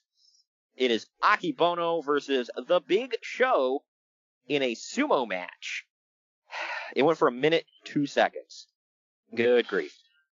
It wasn't even the match that I have criticisms about. I I think this was a legit sumo wrestling match. I think it was too because I think it's on Akebono's record. Wow. Well, they treated this with just tons of posturing, or like, or they treated it with like lots of respect and everything. They acted like this was legit and all that stuff. Like, like anybody in the world paid it for a ticket to see this. Like, God's sakes. But anyway, they do tons of posturing and the salt throwing and all that before they finally collide, smacking the crap out of each other. And then they grab each other's diapers and yank each other around. I don't know what they're called. I'm going to call them diapers. But then Akebono basically flips Big Show out of the ring. Not that this could have even been good, even if they had worked it, but maybe if they worked it a little bit, it could have been a little less awful. This absolutely sucked. Uncle Dave gave it a dud. I gave it negative one star. What say you? I didn't give it anything because I didn't consider it a wrestling match, so. Yeah. I was like, I don't even know if to give this a star. I mean, maybe it was a decent sumo match. I don't know. I've never really watched one, so yeah. Well, I watched one on Austin Powers 3 where Fat Bastard took on that other guy. Wow. you know what my favorite Helen Hunt movie is? Twister! But JBL has an entrance like he's the president for the next match. He even has money with his face on it raining from the ceiling. Years before they did it for the Young Bucks. I I gotta say right off the bat, I love this entrance. Oh I yeah, thought that was awesome. You They had can like hear. a whole motorcade. I think that Taz was not let in on it because I feel like his reaction was genuine. He's like, "What the hell is this?" Yeah. and he was laughing. He's like, he, I maintain he did not know this was coming. He probably didn't. He always like he always called things like he was a kid in a candy store. Like, oh, look what's going on. By the way, obviously, I just recently got back into AEW, so I'm a little off on certain things. I had no idea that Hook was Taz's son. Yeah, that was the whole thing. He trained with uh, who was he training with? Was it Cody? Cody. Yeah, he's at Yeah, Cody's school. That was the whole thing, and then he turned on him. Well, he didn't really turn on Cody. He just joined Taz. So You can definitely, if you ever get a good look at Hook's face, you can tell he's he's 100% Taz's son. But yeah, he's a little taller, not much, but a little. what's that saying? Yeah, I know. But anyway, yeah, this entrance was awesome. John Cena isn't quite doing his special entrance at WrestleMania. That hadn't yet come. That happens Well, he's not. year. He's not John Cena yet. Yeah. We're about what eight minutes away from him being John Cena. Yeah, right. Yeah, he well, uh, the next Royal Rumble, I want to say, is where he f- gets his first like big entrance, isn't it? Yeah. Or no, no, no, no, no. I'm sorry. Uh, when did he take on? Is it Judgment Day where he takes on JBL? The oh yeah, he comes out on the uh, turntables on the back of a truck. That's right. yeah, the big old semi, and then he's the flatbed truck, and then he that's how he wins because he pulls off like the the pipe from the semi and is about to beat JBL with it.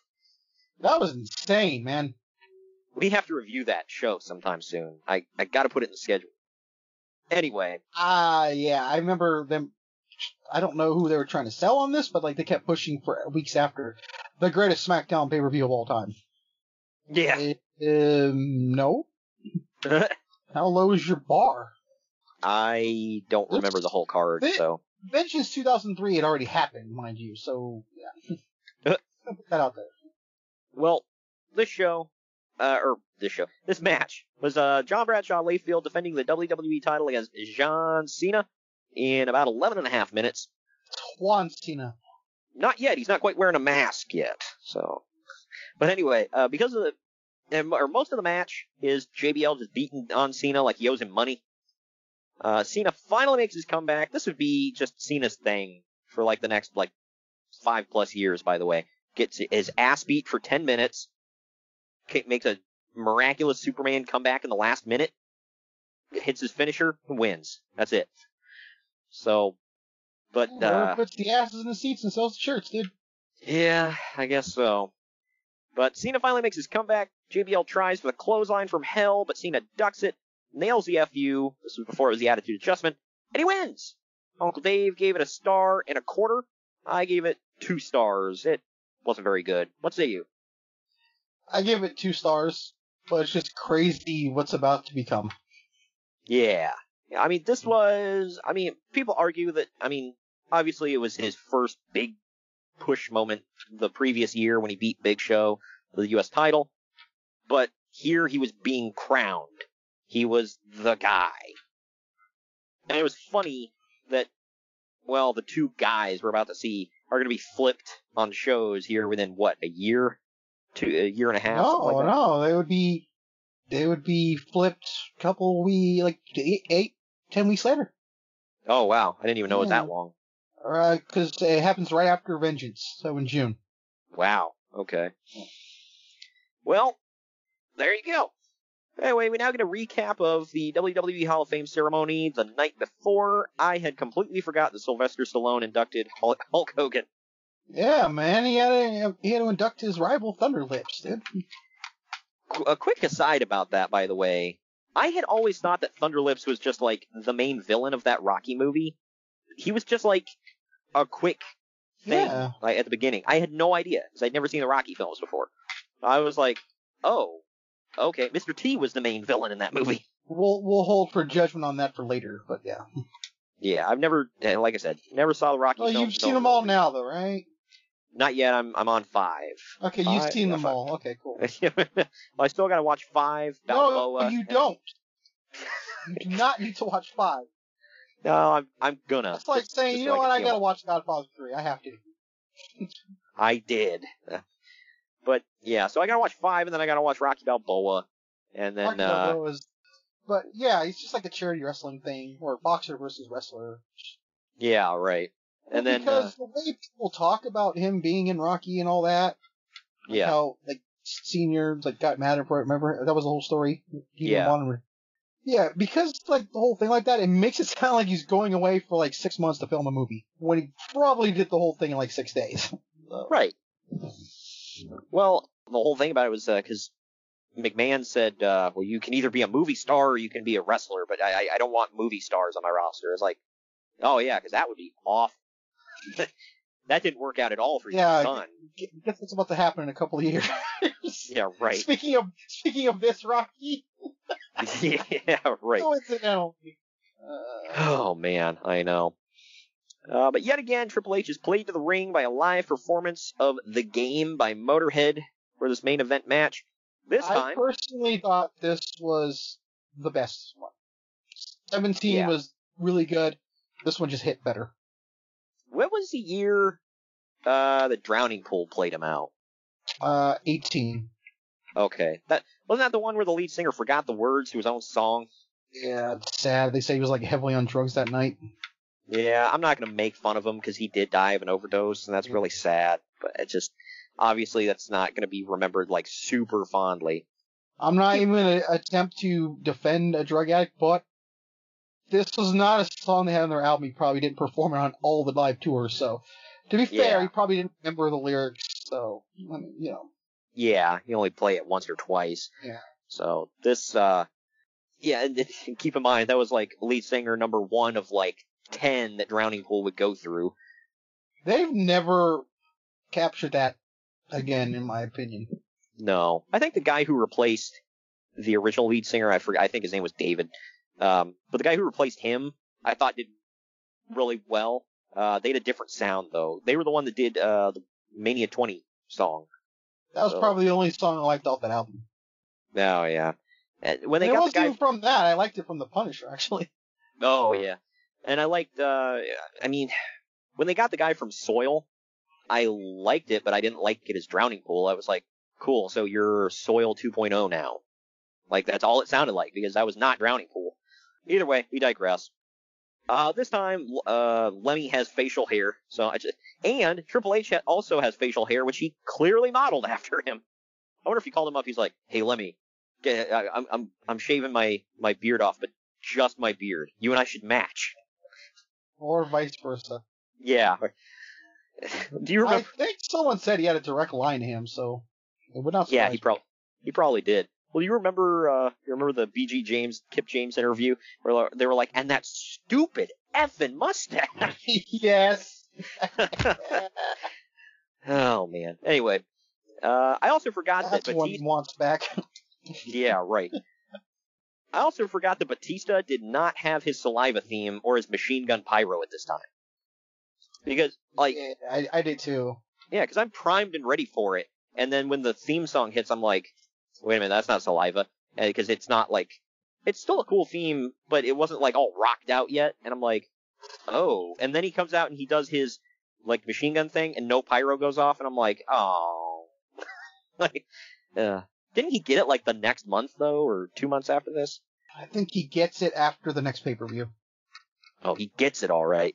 Anyway, I'm gonna leave that alone. wow. Save you Well, some editing. All right. Yeah, we're gonna we're gonna speaking of which, before we get into the main event, we're gonna take a quick break. When we come back, it is the main event match: Triple H versus Batista. Follow the main event marks at facebook.com forward slash main event marks pod, on Twitter at main event underscore marks, and on Instagram at main event underscore marks and at main event collector. Dave's dream car. Of course, he prefers the pearl white to the cherry red, but you can't fit three kids and a dog who's prone to car sickness in a sports car. Yeah, Dave's had to compromise a lot lately. But not when it comes to cutting the cord. Fubo gives him all the sport he needs, as well as all the shows his family loves. Don't compromise. Get over 100 channels plus Showtime and Cloud DVR included. Visit FuboTV.com. Buying a home can feel like navigating uncharted waters. Redfin agents can help. They'll answer your questions with honest advice so you know exactly what you're getting into. They'll also help you tour as many homes as you want and show you what it takes to make a winning offer. With a Redfin agent on your side, you can sail straight to your dream home. Local expertise from Redfin. That's real estate done right. Tour subject to property and agent availability. Virginia Office Falls Church, VA. 844-759-7732. Enjoy. Thanks. The order breakfast at the McDonald's drive-thru. Tell yourself you'll wait to eat it at work, but it smells way too good. So you eat it right there in the McDonald's parking lot meal. There's a meal for every morning at McDonald's. Right now, get any size iced coffee for 99 cents until 11 a.m. and pair it with your favorite breakfast sandwich or one of our tasty bakery treats. Price and participation may vary. Ba-da-ba-ba-ba. McDonald's. I'm loving it. The main event marks are available wherever you get podcasts and on YouTube. Now back to the show. All right, we're back, everybody. Main event time. Don't forget, by the way, to subscribe and leave a review, please. It helps us. It helps us get seen and uh, spread the love to everybody you know. But all right, man. Main event of WrestleMania 21. Triple H defends the WWE World's Heavyweight Championship against Batista. Triple H has Ric Flair in his corner, by the way. I, for- I forgot to mention that. It uh, goes for 21 and a half minutes. Flair predictably gets involved multiple times in this one. Triple H takes most of the match, slowly beating up Batista. He tries for a pedigree on Batista on the stairs, but Batista reverses it and catapults Triple H face first into the ring post. And Triple H, he cut himself big. Like, I'm like, damn, dude, he's like pouring blood. Later on, the referee gets bumped, and Flair tries to get involved, but takes a spine buster for his troubles. However, Triple H manages to blast Triple H with a world title. I honestly thought this was it, uh, but it was not. Triple H later low blows his way out of a Batista bomb attempt, and he tries for a pedigree, but Batista blocks it with his goddamn manly strength. So Like- vascular. He just he powers his effing way out of it before giving the thumbs down and a Batista bomb for the win. This started really slowly, and then I feel like it picked up about halfway through. Uncle Dave gave it two and three quarter stars. There we go again. I gave it three. What say you? I also gave it three. I really like this match. It was good. Admittedly, I think they had better ones after this, but I Yes. liked them. If anybody goes back in the archives, uh, Vengeance 05, they have a much better match inside of Hell in a Cell. But this was still really good. So, uh, I, I always like this combo. I will say, This is probably Batista's best opponent ever. yeah, well, yeah. This, my only, my, my thing at this time, I, I just remember Triple H had been on his reign of terror up until this point, and, you know, Hol- he was always in the title picture, always, or always the champion, just period. And then Batista came along, and I was so, like, they tried it with Orton first, and I was just kind of like, eh, whatever. And then when Batista, they finally gave him the push, I was like, okay, I'm into this one. I don't know what it was. I just, I didn't give a crap about Orton. But I loved Batista. Thus vilifying everything Vince McMahon stands for and who he wants as a star. I mean, Yeah. seriously, I mean, I love Batista, but is he as great as a wrestler as like Triple H or Orton or? I don't think so. I mean, No. but that's not, it's not saying much. I mean, they're, those guys are all amazing, but he wants this champion to be a big, vascular, muscular man, and here you are saying you liked him, so it's like, yeah, it's, kind of hard to crap on his uh, logic, you know? It's, Well, my thing is, it's not just the look. I mean, obviously he had a great look and whatever, but like, he just had it. He wasn't yeah, the you greatest. wanted, you wanted to like him. Yeah, he he didn't have the greatest promos, but they were they were fine, and they had emotion to him, and he just seemed like somebody you could believe in. You better have kind of motion when you work with Triple H and Flair for all them years. No, I know, right? I mean, he you want to talk about getting like the best training you could possibly get, and the best like you know sitting under the learning tree. You got Triple H and Orton and uh, um, Ric Flair right there. There's no no wonder why him and Orton turned out the way they did. But uh, at the end of this, Batista poses with the world title in Triple Because- H's blood. Because Dave must pose, pal. but he puts it in Triple H's bloody face before Triple H gets Ric Flair to carry him to the back. I, I I just imagine Ric Flair whispering over at Triple H. He's like, "I'm J.J. Dillon now." yeah. But anyway, that that is guy in the ring is is uh Holy, right? Oli. He ain't beating Flair. A little hard hitter. Yeah, I, I'm trying to think of. Uh, oh I no, guess technically there's more of an R. and He, you know, he was the enforcer, but yeah. Well, if if we're going with you know big meaty guys who who beat up Flair, made him bleed. I mean, he could. Uh, Batista would have been uh, probably Sting. oh, I can bleed. Well, but he's not fat. We're gonna take our final break of the podcast. When we come back, we're gonna talk about our final ratings of the show and tell you what is to come in the month of April. Right after this. Follow the main event marks at facebook.com forward slash main event marks pod, on Twitter at main event underscore marks, and on Instagram at main event underscore marks and at main event collector. Sports fans are gearing up and saving big at Fanatics.com, the world's largest collection of officially licensed fan gear. From all the leagues, teams, and players you love, unique one of a kind designs exclusively by Fanatics, and autographed collectibles from today's biggest stars shipped directly to your home. Join Fanatics Rewards for free to earn fan cash on every purchase. Shop now and for a limited time, get 20% off all orders. Fanatics.com, officially licensed everything. Buying a home can feel like navigating uncharted waters. Redfin agents can help. They'll answer your questions with honest advice so you know exactly what you're getting into. They'll also help you tour as many homes as you want and show you what it takes to make a winning offer. With a Redfin agent on your side, you can sail straight to your dream home. Local expertise from Redfin. That's real estate done right. Tour subject to property and agent availability. Virginia Office Falls Church, VA. 844 759 7732.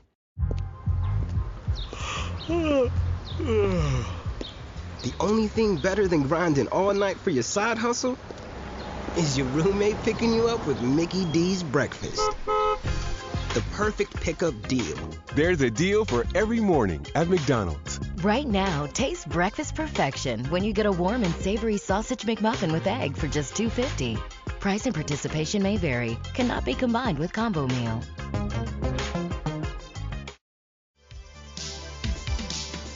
The main event marks are available wherever you get podcasts and on YouTube. Now back to the show.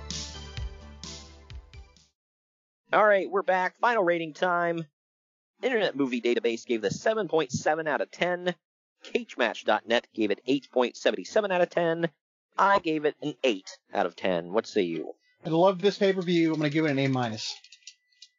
Yeah, I don't. I mean, I wouldn't. I think if they didn't have that stupid sumo match, the women's yeah. title match, I'm willing to forgive that because I think Christy went in there on short notice, but yeah, it was good. It sucked, but right. But but like yeah, but man, uh, this this pay per view was close to his, maybe not overall match quality, but like mm-hmm. just emotion wise, just must see one of the all time greats. Yeah, I mean you've got Eddie Eddie Guerrero versus Rey Mysterio. You got that Money in the Bank ladder match, very That's starting off, by the way. You start yeah. off like that. right. And you got um right after the Money in the Bank. I mean, skip the Eugene crap. Uh, now I'll never give that too because I marked so hard for Hogan. So if that's what it took to get him on there, I yeah saying I, I liked it. So yeah, well, that that's true. That's the, uh, the young mark in me, though I gotta admit. But still, it is. But then, but then we go right into Orton versus Taker, which was great. The Just you know forgotten classic, I would say. Maybe Yep. classic too big of a word, but classic awesome match. yeah. Or, sorry, forgotten awesome match. Yeah. Well, and you can hidden hidden gem. Yes, there it is. and then you can. I, I would forgive you for skipping the women's title match. And then there's the uh, Kurt Angle versus Shawn Michaels classic. And then you know we got the the uh, Piper's Pit segment, which was great. And like we said, you know, I'd forgive you for skipping Akebono versus Big Show. The JBL But again, John. again, though, I have to point out it was only about a minute long. So It was. It's In not like out. it took up a lot of time. It was stupid, yes. I'm not going to defend it, but like, oh, we only got to put up with a minute of this crap for this. I'm okay with that. I mean, I'm it- okay with it if we have to have it. You know, like, like okay, this match has to happen, so okay, keep it short, keep it simple. Thank It was, you. it was in and out like that diaper up Big Show's dimpled ass. God. Uh, JBL versus John Cena was not good, but it was uh, you know, it, it wasn't a horrible match. So I would was say, as bad as it was, it's still very, very, very historic. it was for sure. And then the main event was really good with Triple H and Batista. So Again, historic. So. yeah, all in all, it was good stuff. I- Definitely, I I would probably put it in my top five of WrestleManias. Top five. Probably my top three. Maybe, have to, I'd I'd have to do the math on that. My top three are uh 17, 10, and 19. Either 10 and 19 are battling it out for two. And those are my. And I only say 10 just because it's so historic, and I grew up watching it on repeat on VHS. So, uh, but yeah, then 14's got to be in there, and I'd probably throw 21 in there. I'd say 19 for sure is my number one. Mm-hmm. I'd have to say 17 is number two. This may be number three. Yeah, yeah, uh, not a bad, not a bad top three there. I'll say that. But uh, yeah, so before we get into what's to come next week, just want to remind you that we are sponsored by Fubo TV and Fanatics. The links are down in the podcast description.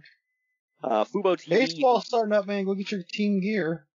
Yep, Fanatics Just uh, ordered a brand new A shirt from there, by the way. So yeah authentic. at the time of this recording, sorry, at the time of this recording, there's a sale going on, but I think there's always a sale, though, to be fair. But, There's there's like weekly sales, yeah. so you can go check that out. It's authentic sports gear.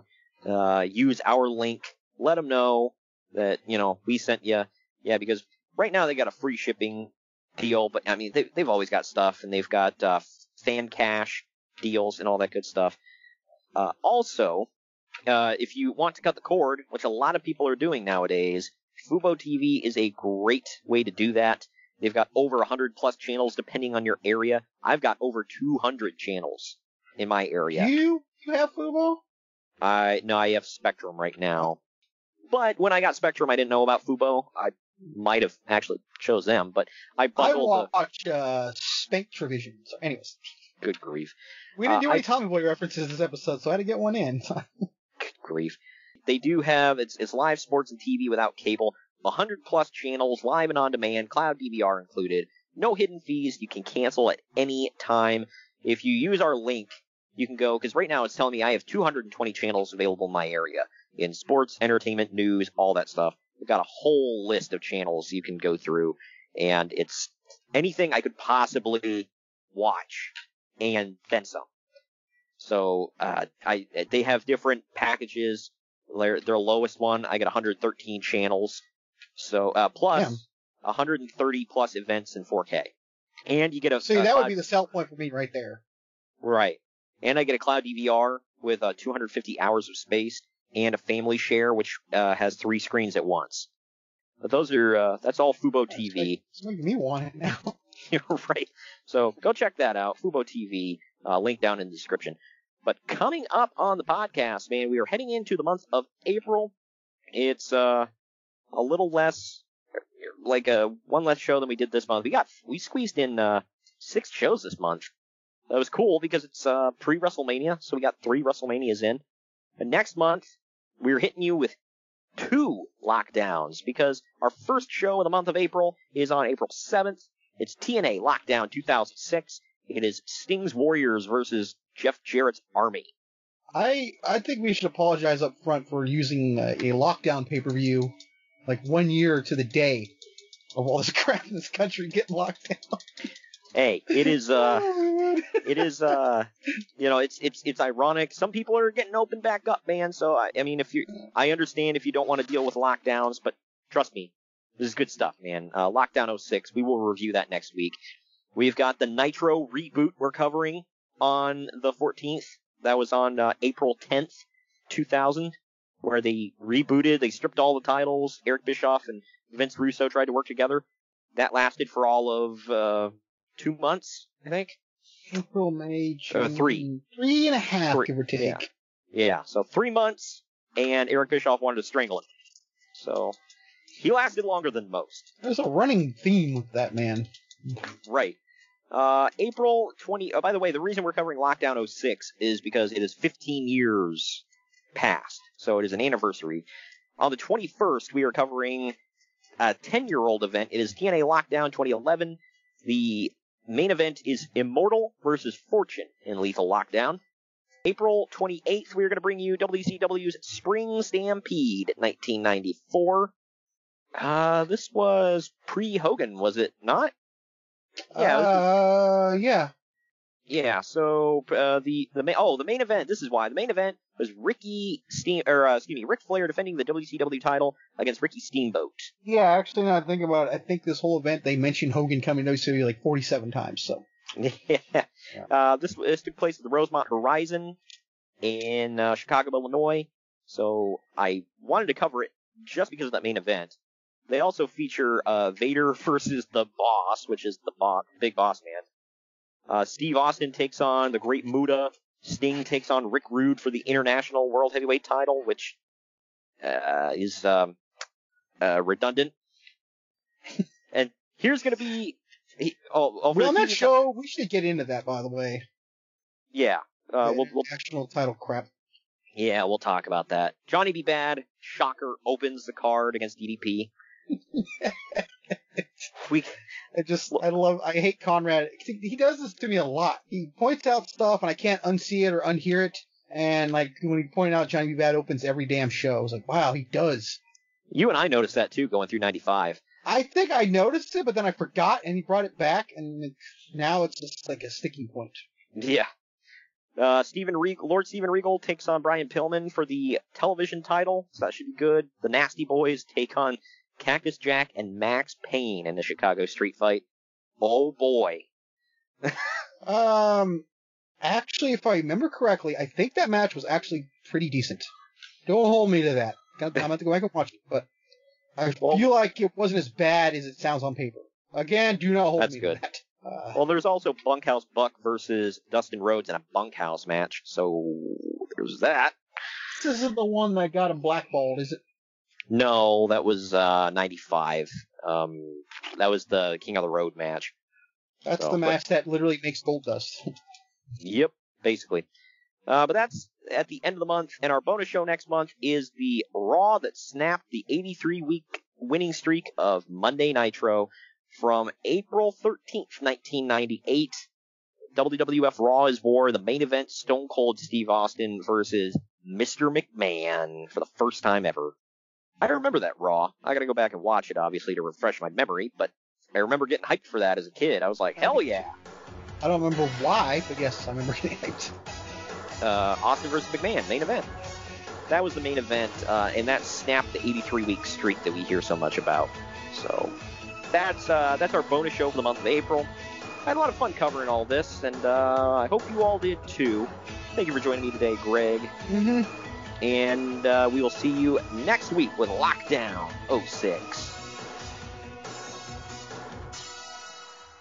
Fracture prints your digital photos directly onto glass, making your favorite moments come alive in vivid color. Hand assembled in the USA, Fracture glass prints are a unique and beautiful way to display and share your favorite moments. Simply upload your photo at fractureme.com, select your size, and your glass print will be shipped to you, ready to hang with just one screw. Use code POD15 to get 15% off your order today. That's code POD15 at fractureme.com. The only thing better than grinding all night for your side hustle is your roommate picking you up with Mickey D's breakfast. The perfect pickup deal. There's a deal for every morning at McDonald's. Right now, taste breakfast perfection when you get a warm and savory sausage McMuffin with egg for just $2.50. Price and participation may vary. Cannot be combined with combo meal.